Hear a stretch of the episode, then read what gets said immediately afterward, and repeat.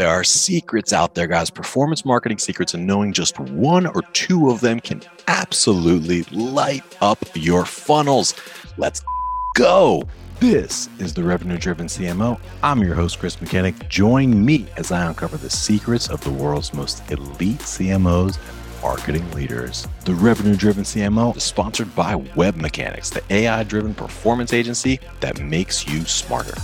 Hey, exclusive for listeners of this podcast, Web Mechanics will do 10 to 20 hours of work for you for free. Literally, no sales calls, no BS. Just give them a problem and they will put a team to work for you for free for 10 to 20 hours, even if you're already a client. If you're struggling with demand gen, lead gen, SEO, SEM, Google ads, LinkedIn ads, conversion optimization. If you can't get Facebook or Meta ads to work for the life of you, or you can't figure out attribution, Web Mechanics will take a good hard look at whatever problem you give them, whatever programs you put in front of them, and they will give you an objective, informed opinion plus some advice from 10 to 20 hours of senior level attention. So I would suggest take them up on this offer. It's ridiculous. Go to revenuedrivencmo.com com slash free. Fill out the two minute form and you will not regret it. Literally zero downside, unlimited potential for growth. So do yourself a favor, revenue-drivencmo.com slash free. No hyphens, no punctuations. You will be happy about that decision. Hello, everybody. Welcome to another exciting episode of Revenue Driven CMO. I am your man, Chris Mechanic, with a really, really exciting guest for you here today. Uh, our guest, I, I'm excited to be speaking with her. Uh, it's been a long time coming. We've been going back and forth about this for uh, quite a bit of time, but I think we've got some amazing content in store for you. She's a brilliant data driven marketer, a wealth of experience in SaaS, ecom, startups, enterprise, you name it. Uh, she was with Clove and Hallow for a number of years, then at Dray Alliance. She's a growth advisor to Todlr uh, and also the founder and CMO of the Rocket CMO, which is a fractional CMO advisory firm that's very excited and I'm excited to unpack. But ladies and gentlemen, welcome to the show, Miss Lindsay Britt. How are you today, Lindsay? I'm doing well. Thank you for having me. I'm excited to be here. Me too. I'm super excited. I love your uh, your topic and your secret. Let's share. Tell everybody listening, like, what is one of your big secrets to success?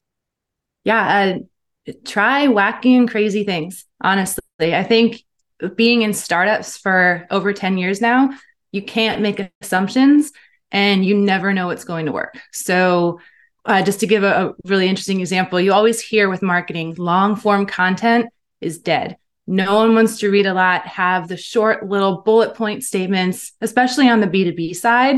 Um, and I was working someplace. Uh, I was it was a company called Sync. I want to say what, eight years ago, and the best performing landing page we ever had was the longest page I've ever created. It was just continual text, but the key was showing the value with that. The content in there was what people actually wanted to read and it got them hyped up and it got them excited. So they were ready to convert at the bottom, or sorry, excuse me, at the top, but they kept reading because the content was that good. And I was so against trying it because it seems wacky. I mean, it's, it's something that's against everything that you've ever learned. Um, so you have to be ready to test and, and try things that seem completely um, unsuccessful or what you would assume would be unsuccessful. And I think that's what makes marketing so fun too. I think so too. And I, and I think there's there's power in trying wacky stuff. It's fun to talk about. I, I just like the word wacky. Like it's fun to bring it up in a serious meeting. It's like let's try something wacky. But um, if you think about it, pretty much all uh, best practices, like all things that people are doing right now, probably started off as wacky ideas. Very uh, true. Yeah. But in B2B, especially, there is this like really homogeneous way of thinking. It's like everybody does the same thing. Like it's either start a free trial or request a demo, or like in the service space, it'll be request a consult that seems like an area that is ripe for some disruption like just the what the actual conversion mechanism is mm-hmm. um but i love trying wacky stuff uh and i i also love long form content i'm a student of long form content uh, I love Ogilvy, so I I reread his stuff periodically. But he was a big believer that like there's no such thing in content that's too long because if somebody's interested, they'll read it. Absolutely. And the nice thing too about long form copy is that it's you can reuse it in so many different ways. Whether you take small chunks of it and turn it into other formats, um, but the and from SEO perspective, for sure, that helps. Um, but yeah. yeah. it's it's and it's easier to create now than ever with AI. As long as yeah. you put in the persona data and the right prompts and you feed it the right information, it's so fast and easy to create it that. That kind of barrier to wanting to create a long form of content is, is basically gone if you're using it properly. Yeah, totally. And um and especially if if most of the traffic is mobile, like mobile traffic will scroll and scroll for a long time. Yeah, it's about um, how you um, format it, right? So you can read just even if they can read just the headlines, it can still be long, but you're still providing that value quickly and they'll want to come back to it. And it, it reminds me of going back to the the conversion and the conversion methods. I mean, you can't gate content anymore. And for B2B marketers, especially, that's like, whoa, that is how I get my leads. How can I not gate content? Um, but people want to read it. And so you can do simple things like have all of that long content on for your white paper example, for example, have the whole content of the white paper on a landing page or on your blog. But then people will actually still sign up to download it. So you're giving them all the same information, but they'll still sign up and they can convert that way just because they want to be able to reference it later. Um, and I think we all do this like, oh, I, I, this is great. I want to read it later. How many times you actually read it later? Probably very few, but you still capture that email. Um, and that's long form content. People want to read it. They it actually legitimizes you a little bit to show that expertise. Um, so it's yeah.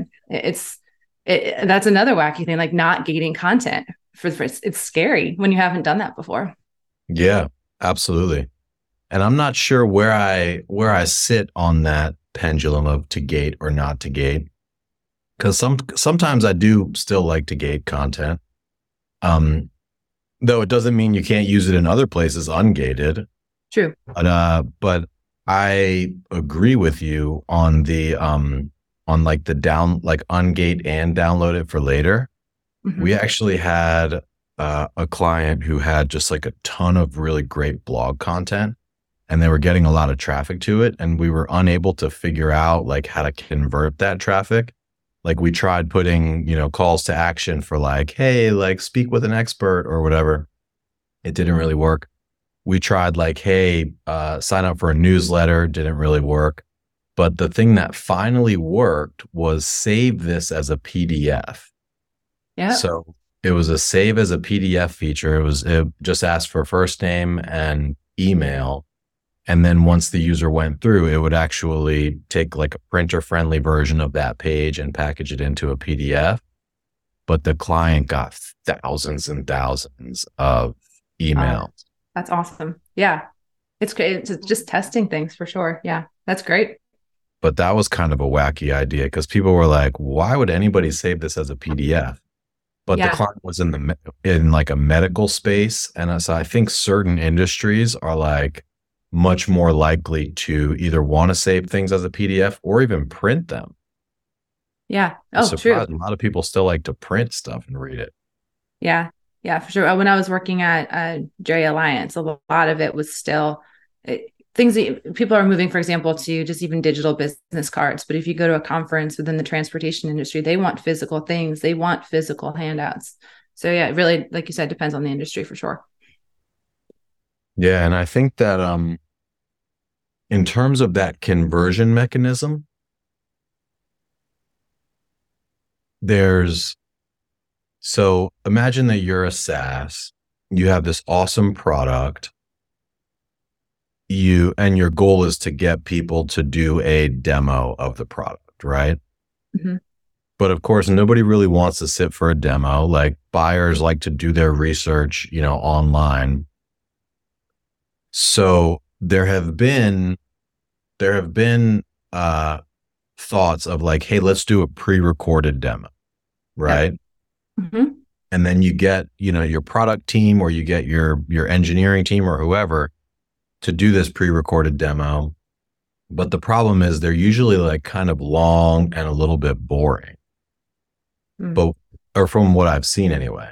But what if you took your idea of long form content and pair it with the idea of not like a full demo, not like an hour long demo, but like a shorter sort of highlight version of a demo. And you come out with a video, which is like, say, five to 15 minutes long. Yep. And it is infused with like direct response style copy, but is also at times flashing to the user interface and showing like key features of the product. Yeah, that was um, right before I left Dray Alliance. Actually, that was something that the sales team and I were working on, having some sort of five minute demo that you could see on the website. And if people were intrigued and they got a better understanding of what we did, then they can request a demo. Then they're more interested. You're just moving them down the funnel with a different type of content. And, but yeah, people don't, when you sign up for a demo, you know someone's going to call you. You don't know how long it's going to be. You don't even know if you're interested yet. So if you can give them a little bit more earlier on, sales can be sale i've worked with some sales teams who may be reluctant to do something like that but other sales teams aren't they're actually excited by it um, so it's just how it's positioned. But yeah i absolutely think doing something like that is great because you're not replacing the full demo but you're just moving them a little bit giving giving the customer what they want so. Yeah. But i love uh, your concept of trying wacky things as well as direct or like longer form copy. And uh, and I think part of the reason that it works is because there's just so much noise, you know, like you have to cut through the noise in some way. Uh, and just simply being different or looking different, I think takes you, you know, takes you a long way toward that, uh, toward that outcome of just getting attention. Yeah, absolutely. And I, I'm not affiliated with this brand at all, but I love what Liquid Death does. Have you paid attention to any of any of their ads? No, I'm not familiar. I like it's the a sparkling is... water company. It's sparkling water called Liquid Death, and they do some of the craziest, most um not quite offensive, but could be somewhat offensive uh, ads and and things like that. And it's it's they have such a strong following. They know their customer and they stand out. It's it's really fun to watch what they come out with. That's interesting. Yeah, I'll check that out. Yeah. I mean, just uh oh my goodness, their tagline is murder your thirst. yeah. Like I said, it's a borderline offensive in some places, but it, it's working. Wow. That is interesting. Yeah. Yeah. So they have, you know, really taken that concept to a whole new level. Like who mm-hmm. who would think to name a water company liquid death? Like right. that of itself is like, what? I need to learn about that. Right yeah. when you said it, I was like, I need to Google that. exactly. Um, but yeah, you know, wacky stuff works because it gets attention. It also, I think, sometimes um sometimes can change the the uh the economics of an equation. So for instance, like changing the economics would be like a save as save as PDF or like download this for later makes it so that all of a sudden, instead of just getting a thousand views, you're also getting a hundred emails. Mm-hmm. Totally changes the economics. I think that SMS, like for some reason in B2B, nobody's doing SMS. Yeah. But sometimes in B2Cs, like like a B2C ecom, the ones that are really smart you know how every ecom will like hit you with a you know 10% off your first order pop up mm-hmm. i've seen a couple that that are really smart where instead of going for an email they're going for a cell phone number it's like put in mm-hmm. your sms here and that makes a ton of sense because emails think about noise and breaking through noise emails get opened at like 20% maybe 30% on a good day or 40% on a good day but a text will get opened at like 80% on a bad day. Yeah. Yeah, for sure. You so, have to be, um, yeah. And it's, you'll even see the ones now where you'll, it'll, it'll be almost double gated in a way where you have to enter your email and then the phone number to get the 10% off. Um, wow. And I've tested a, a Clove and Hallow specifically, but a couple other ones too, where you can just ask for the phone number and you just have to know before you do that, rather than ask for email too, you just have to have a little bit of data behind it to make sure that your unsubscribe rate isn't high. And again, it's about adding that value. I mean, you want to make sure that you're you're giving them the right type of content to their phone, whether it be an email or SMS that they want. Um, yeah. But yeah, the open, I mean, we launched SMS um, at Clove Hallow, and it was so successful. It was it was our most successful channel by far, and the return was phenomenal. I mean, at, at times it was a twenty x. So wow. it's just yeah, it, that as well as getting a little bit overwhelmed. Again, you have to do it right, but it, it's it's exploring new channels for sure. And I no one does it a lot in B two B though. You're right. Nobody. Yeah. Yeah. And I think part of that too is how many people actually give their cell phone numbers and mobile numbers on B2B when you're signing up as a lead versus an office number. Um, it could also be like what what information can you get from the brands like ZoomInfo and things like that and how accurate it is. But yeah, not many people are, are trying B2B or sorry, trying SMS on the B2B side. Do you know of any brands that are doing it? I, I know I haven't personally received any, but no, no, yeah. I don't but uh, I bet you they will. I bet you they'll start. I'm surprised that they haven't.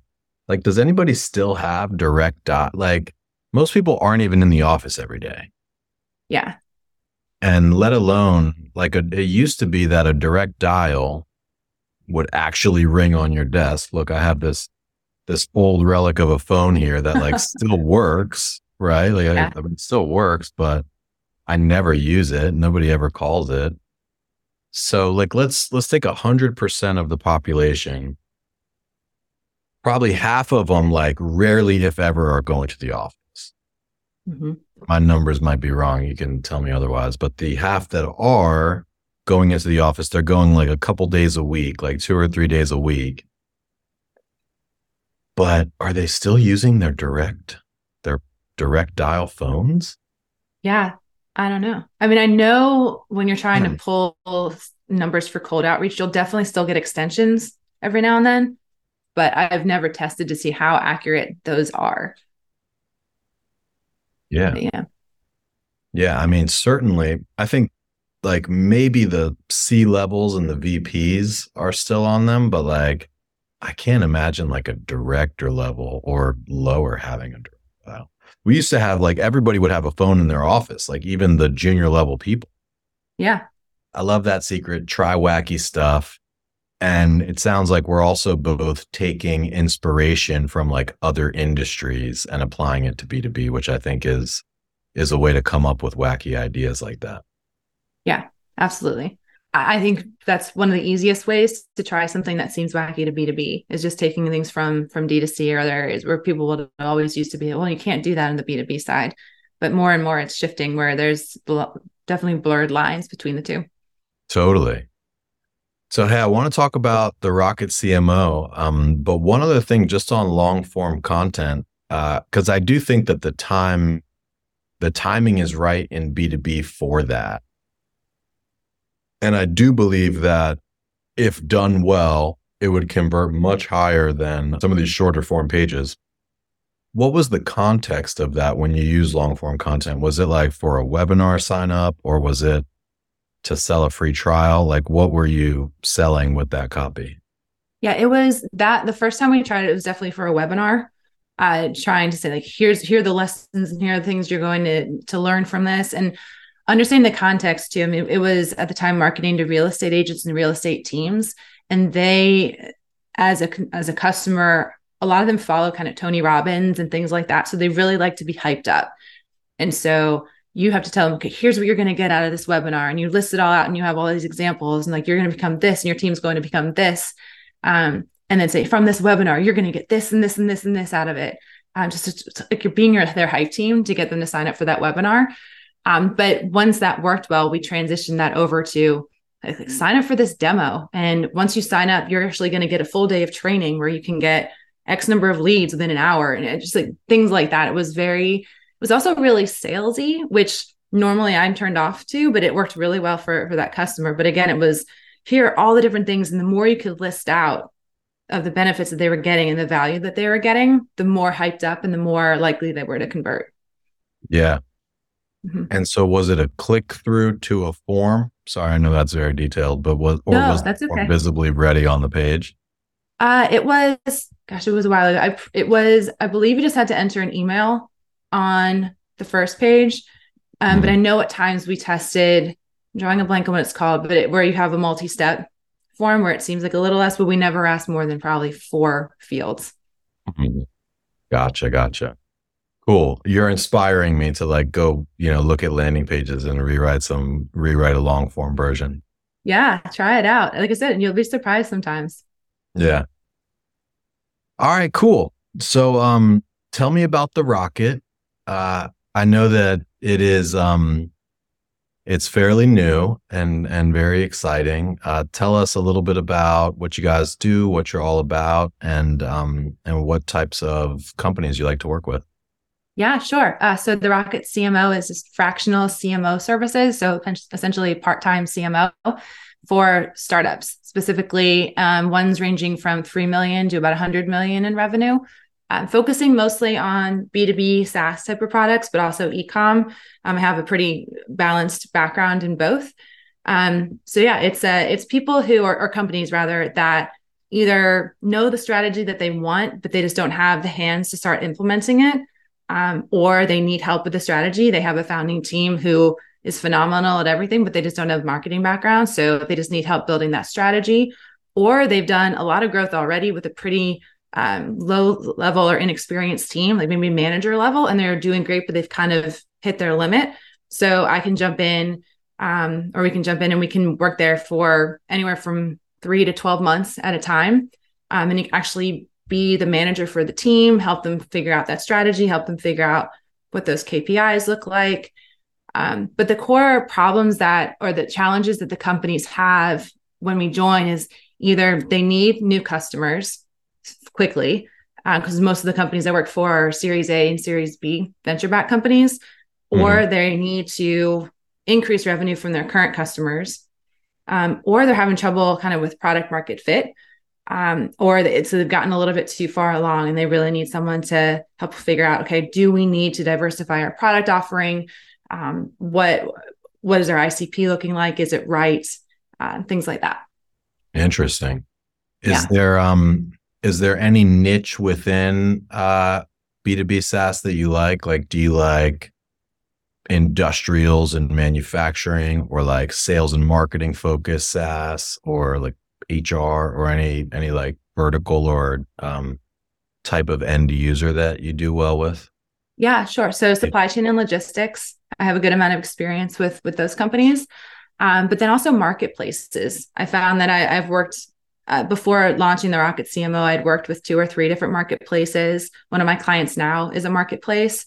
Um, so it's really fun to have that balance of B2B and then B2B to C as well as D2C. A lot of times they're kind of the all three of those combined and it, it keeps things interesting. Um, but I have a, a, good amount of experience there. Um, but those are those are probably the main ones. But I, I I started my career as a strategy consultant. And so I've I can pick up on new industries fairly quickly. And so I'm not limited to just those, but those are the ones where I have the most experience for sure. Mm, marketplaces are kind of an interesting niche. They have mm-hmm. like the ultimate chicken or egg problem usually. Yeah. Yeah. And they, one of the nice things about once you join when they have at least 3 million in revenue, they've at least figured out something by that point. Um, and they yeah. know which area they want to focus on or which ones they were they had been focusing on and it wasn't working. So it's a good time to join. That's awesome. Very yeah. cool. So, um, so what's big on your mind? I know that uh, there's like a thousand things that go into launching a firm. Are you? Um, sounds like you got your first couple customers already, so that's great. Mm-hmm. Yeah. What are your big goals for um for 2024? Figuring out how to just build that sustainable pipeline. It's basically doing marketing for my own business uh, while also serving my clients. I, I think when I first started, I felt this pressure to be a salesperson, and that's that's not who I am, and that's not what I need to do. So, just building my network within marketing while coming up with content, building up my presence, um, and then continuing to learn. I think that's the best aspect of doing this now as as this fractional CMO. I have the flexibility to like I'm doing training on AI because I have time and because I want to and I know how important it is. Or oh, there's this new, just learning about the ungated content and what are other marketers doing around that. Like it is continuing to learn and grow in ways that I couldn't when I was working full time anywhere because I just felt like anytime I wasn't devoting to the business I was working for was just wasn't acceptable, I guess. Um, especially with with the way the economy was and money being tight, people didn't want to pay for continued education, for example. So, mm-hmm. building up my pipeline and continuing to learn; those are my my big goals for 2024 for sure. Nice. Well, congratulations! It's really really exciting.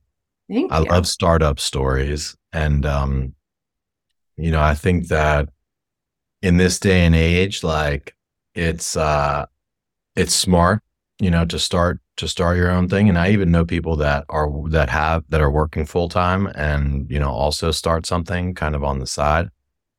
I mean, it's it's so accessible these days, and like mm-hmm. starting a um a CMO advisory like that is a pretty big undertaking. But like I know somebody who makes who has a faceless YouTube channel that does like inspirational quotes with these like, you know, short kind of 30 second, one minute long videos.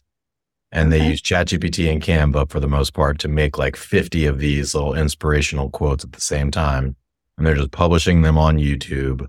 And each one that they publish makes like, you know, five or 10 bucks or whatever it is. Every once in a while, one of them goes viral and makes a bunch of money from ads. So it's just a really exciting world that we live in. Yeah, absolutely.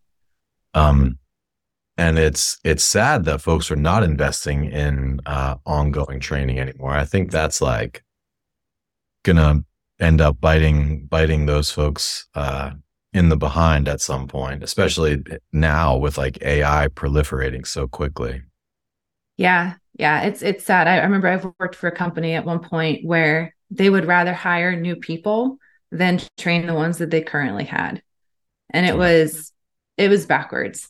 Um, and so that's one thing too. It's nice when it, I could always potentially go full time again somewhere, but being fractional, I can work with the, the, executive team ahead of time and we can suss each other out essentially and see if this is if it's a good working relationship and if they value developing their people and if, if i did work full-time somewhere it would have to be someplace where i could continue to learn and grow and develop because i'm adding more value and all the employees are adding more value to the company by doing that so it's definitely 100%. definitely important yeah you know, um, it's funny. You mentioned like marketing for yourself and building pipeline.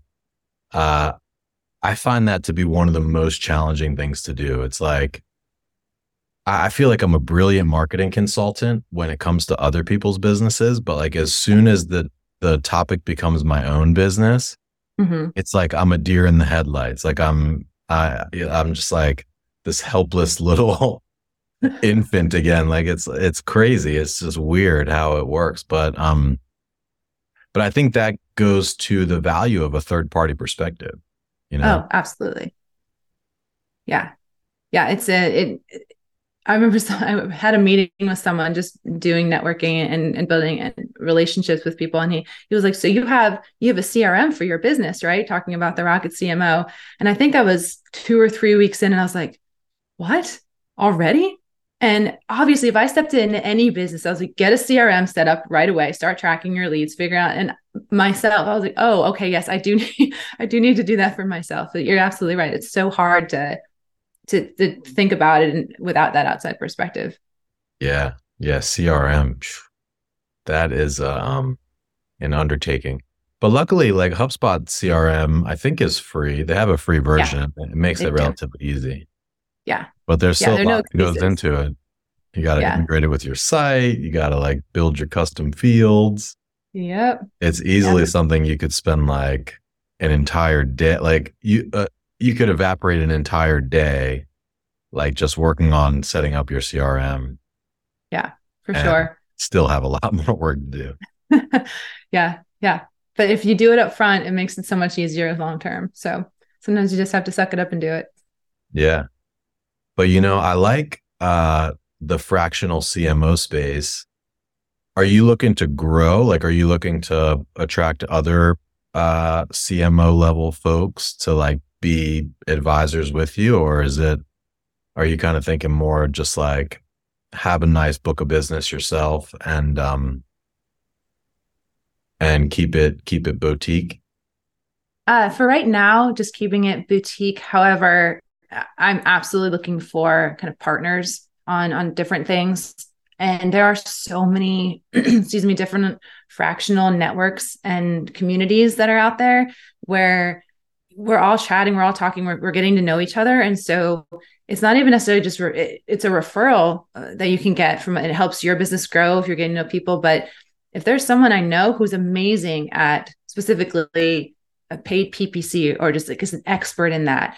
I don't need to hire someone. There's a whole community of fractional people who focus on that entirely. So it's not so much growing it from um, an employee perspective, but having those that network of partners who I can say, okay, I need to have, I need someone who has this expertise. Can you help me with this?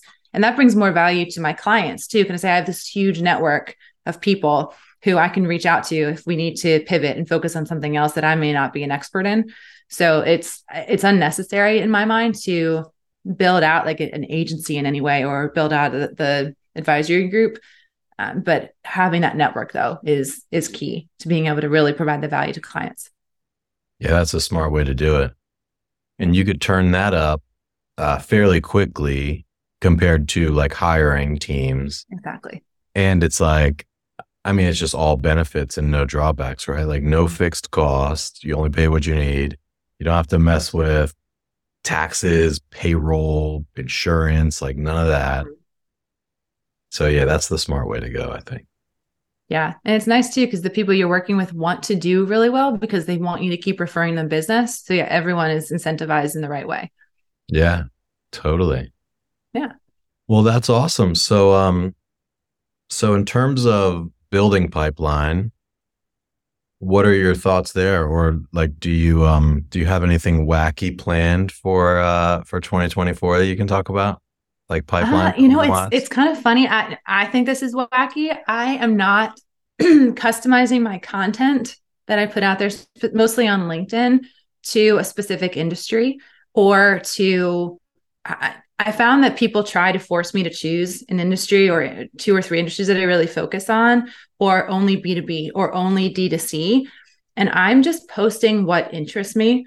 And I've posted about things happening with the supply chain and, and cargo ships on the port and the ports and slowdowns there. And then I've posted about um, what's going on with uh, some sustainability issues.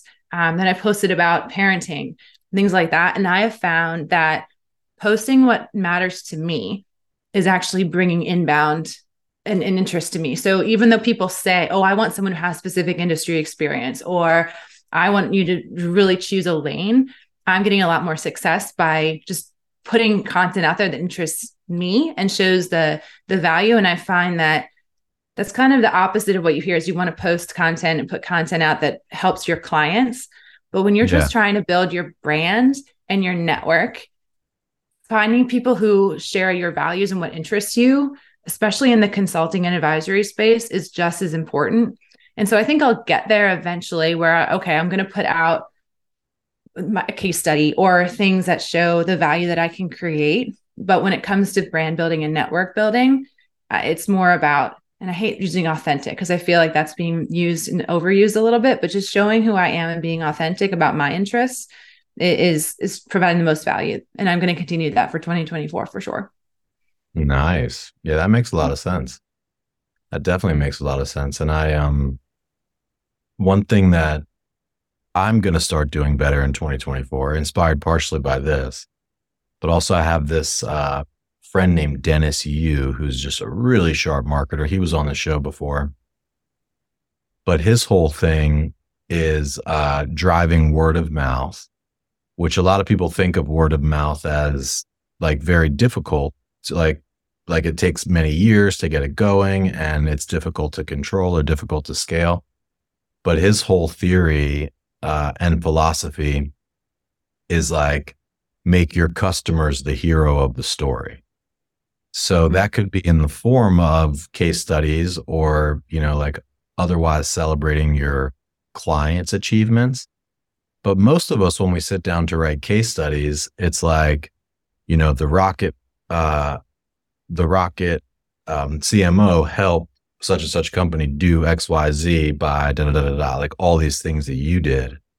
But I think what Dennis's twist is, is like he really will write that case study in such a way to highlight the client and like their contribution to the mix. And he'll probably mention himself, you know, um, involved in it in some way.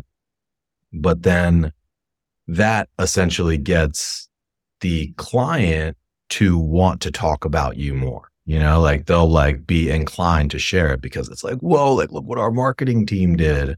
More so than like, whoa, look what our agency or our fractional CMO did, you know? Yeah. Yeah, for sure. And that's actually something that is a little bit different with fractional versus consulting or agency because a lot of fractionals, they're ingrained into your team. And so I think it's it's it would be more common to be like, hey, this is what marketing team of this client did because you really feel like you're part of the team and yeah. you're not just a consultant there for one project. You are on in those executive leadership team meetings. You have people reporting into you. You're helping to develop them. You could be hiring the next people who come in there who could the ideal situation is they're replacing you. You're you're they're growing that company enough where they don't need you anymore. Yeah. And so I think it's a lot more natural to promote the client than yourself. Um, obviously you do yeah. want to include yourself a little bit, like you mentioned, Dennis does. But yeah, that's a that's a great tactic for sure. Yeah, it's like make your customer the hero. Mm-hmm. And, you know, I've known about that now for a while. I've uh, attempted to do it here and there, but I think I, I think that's going to be my New Year's resolution is to like tell more stories in general, uh, but specifically making the customer the hero of that story. I think think yeah, it's just a good that. habit to get into. Yeah. But uh I'm the worst consultant for myself. I'd love to hire you potentially um and get some thoughts and ideas from you. And I can give you some ideas um for Please. for helping to to grow pipe and build biz. But I'm excited for you. It's um Thank you. Yeah, it's really awesome. And and really happy to hear that it's working already. I mean, you've only been at it a few months and you've already got clients. Like that's more than I can say for ourselves. Took us probably like six months to to get our. Well, we we had one client when we started, but the second one took like almost six months to get. Yeah, yeah, I was. Uh, it was right at the four. I want to say the four month mark when the second one, the one that was actually paying. the, the other one is is like in doing more advisory work for them. So I was like, okay, all right, can I do this? So yeah, I, you hear when you start six to 12 months is the norm. So I feel very fortunate that it was under six months to bring on that second one for sure. That's awesome. Well, yeah. congratulations. Good for you. Uh, you've inspired me here today, and I'm sure you've inspired uh, everybody listening. So thank you very much for coming on. Thank you. This has been great. No, i I've been having a great time. Yeah. And for everybody listening, if you learned anything here today or got inspired, drop us a like or a five star review anywhere you get your podcast. We really do appreciate that. Um, Lindsay, for folks listening that want to learn more about you or the Rocket CMO, where would you direct them? Uh, therocketcmo.com is the website, and you can find all the details there. Love it. All right. Very cool, Lindsay. Well, uh, thank you again. This has been awesome. And um, for everybody else, that was another exciting episode of the Revenue Driven CMO. And we'll see you next time. And that's a wrap. Thanks for joining us here today. For show notes and other episodes, visit us at revenuedrivencmo.com. That's revenuedrivencmo.com. And hey, exclusive for listeners of this podcast, WebMechanix will do 10 to 20 hours of work for you for free. Literally, no sales calls, no BS just give them a problem and they will put a team to work for you for free for 10 to 20 hours, even if you're already a client. If you're struggling with demand gen, lead gen, SEO, SEM, Google ads, LinkedIn ads, conversion optimization, if you can't get Facebook or Meta ads to work for the life of you, or you can't figure out attribution, WebMechanix will take a good hard look at whatever problem you give them, whatever programs you put in front of them and they will give you an objective, informed opinion, plus some advice from 10 to 20 hours of senior level attention. And that's just because you're a listener of this podcast. So I would suggest take them up on this offer. It's ridiculous. Go to revenuedrivencmo.com slash free, fill out the two minute form, and you will not regret it. Literally zero downside, unlimited potential for growth. So do yourself a favor revenue-drivencmo.com slash free. No hyphens, no punctuations. You will be happy about that decision.